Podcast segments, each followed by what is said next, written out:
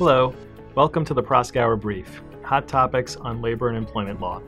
I'm Evandro Gigante, and on today's episode, I'm joined by Laura Fant, and we are going to discuss recent developments regarding the New York State anti harassment laws. As many of you know, New York State recently implemented laws requiring employers to distribute policies prohibiting harassment in the workplace and implementing training on sexual harassment. I'm going to speak first about the policy requirement, and Laura is going to speak about the training requirement. First, the deadline by which employers will need to distribute compliant sexual harassment policies is October 9, 2018. Those policies will require that employers distribute language meeting certain minimum standards set by the new guidance. Those minimum standards include first, that the policy prohibit sexual harassment consistent with guidance that's been issued by New York State. Second, those policies must include examples of prohibited conduct that would constitute unlawful sexual harassment. Third, the policy must include information concerning federal and state statutory provisions concerning sexual harassment, as well as remedies available to victims of sex harassment, and a statement that there may be applicable local laws governing sex harassment. Fourth, the policy must include a complaint form, which I will get to in a moment. Fifth, the policy must include a procedure for the timely and confidential investigation of complaints in a manner that ensures due process for all parties. Sixth, the policy must inform employees of their rights of redress and all available forms in which to adjudicate sexual harassment complaints, both administratively and judicially. Seventh, the policy must clearly state that sexual harassment is considered a form of employee misconduct and that sanctions will be enforced against employees engaging in sexual harassment and against supervisory or managerial personnel who knowingly allow such behavior to continue. And finally, policies must clearly state that retaliation against individuals who complain of sexual harassment or who testify or assist in any investigation or proceeding involving sexual harassment is unlawful. Now, Vandra, you mentioned a complaint form as one of the requirements. Can you tell us a little bit more about that? Sure. So the new law requires that employers uh, not only distribute policies that comply with the latest requirements, but also that employers have in place a complaint form that employees can use in order to raise complaints of harassment. That complaint form, uh, at least the form of it, was issued by the state recently and includes information such as uh, the nature of the complaint being made, uh, and as well as an opportunity for the employee to describe what happened and what uh, the conduct complained of actually was, the dates that the discrimination or the harassment occurred, the names of any witnesses or individuals who may have information relating to that complaint. So that sounds like all good information you would want to be gathering in the course of an investigation in any case. That's correct. So you mentioned the October 9th, 2018 deadline for employers to be distributing their compliant policies. How exactly should employers go about doing that distribution? Are there any requirements?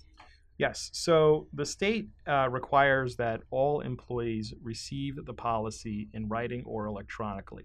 If the policy is provided to employees in electronic format, those employees must be able to print a copy of the policy and maintain it for their records. In addition to that, all new hires going forward, starting from October 9th, 2018, will need to receive the policy upon hire. Beyond that, the state guidance encourages but does not require employers to post a copy of the policy. In addition to that, the statute does not require employers to uh, obtain acknowledgments that employees have received the policies, although acknowledgments are encouraged. This is a lot of requirements, and we're on a pretty short timeline here.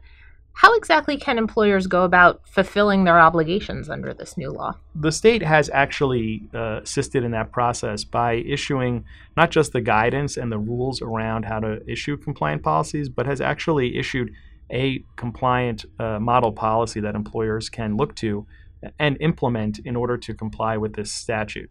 Um, now, a couple of issues just to note there. The model policy is very helpful. There is a lot there that I think is useful and certainly consistent with the minimum standards that I mentioned earlier. But that m- model policy, uh, as with the law, pertains only to sexual harassment. So another option for employers is to weave in those minimum standards that I mentioned earlier uh, into their existing sexual harassment or anti discrimination or anti harassment policies because we all know that those laws uh, not only prohibit sexual harassment, but prohibit harassment based on any of those other bases. And so another option would be to take the model policy or the minimum standards and incorporate those concepts into existing policies. Um, with regard to the complaint form, a similar question arises, which is the complaint form at issue that was issued by the state really just pertains to sexual harassment, um, which is all that the law speaks to.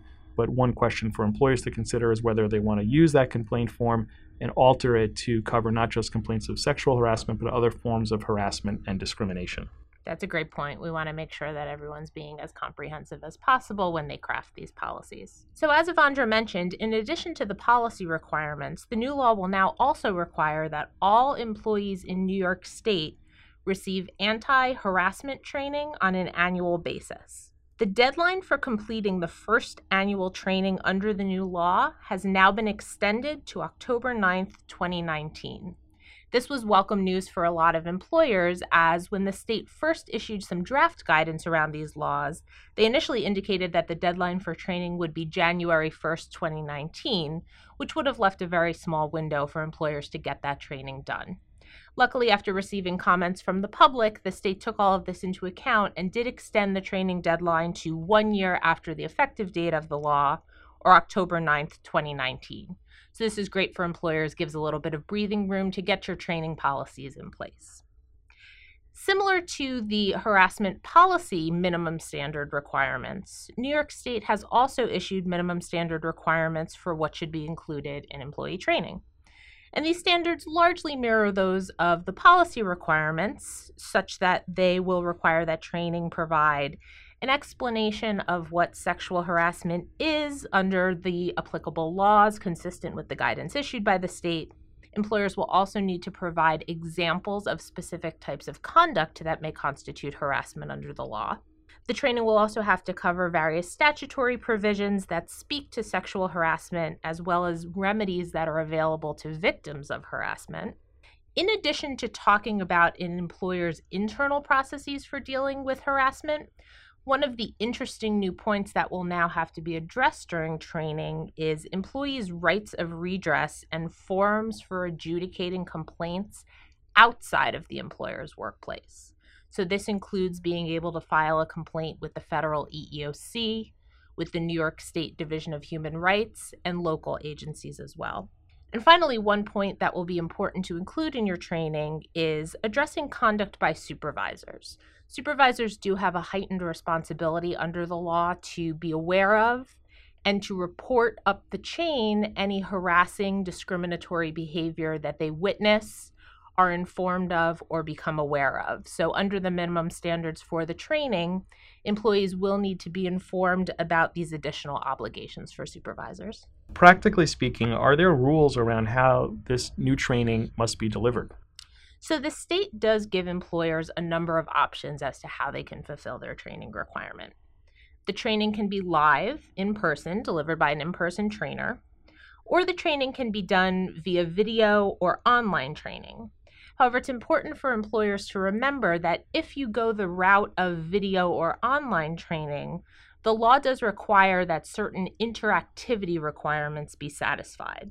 And these can be satisfied in a number of ways. So, for example, if a training is web or video based, if it has questions throughout the training that employees have to select the right answer in order to move on, or if employees have an option to submit questions at the end of the training that will be answered in a timely manner, either by the training provider or by the employer themselves, then that will satisfy the interactivity requirements. For in person training, of course, the ability to ask questions and receive answers during the training will also satisfy those requirements.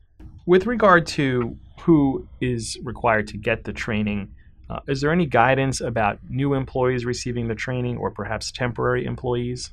Yes, so under the law, all New York State employees, regardless of the employer's size and regardless of the employee's status, will need to be trained. So, this means that in addition to conducting annual training for all of your current employees, employers will also need to provide training for both new hires and temporary employees. For new hires, guidance previously issued by the state had indicated that they would need to be trained within 30 days of the start of hire. This has been expanded a little bit by the state. A little bit more flexibility has now been given to employers. So new employees now need to be trained as soon as possible after hire. As for temporary employees, they're defined as people who work a portion of their time in New York State, even if they're based in another state and they are required to be trained as well. So, what this effectively means is if you have an individual who may come to New York for one or two days a year or only for a very discrete meeting, they likely won't fall within the training requirement.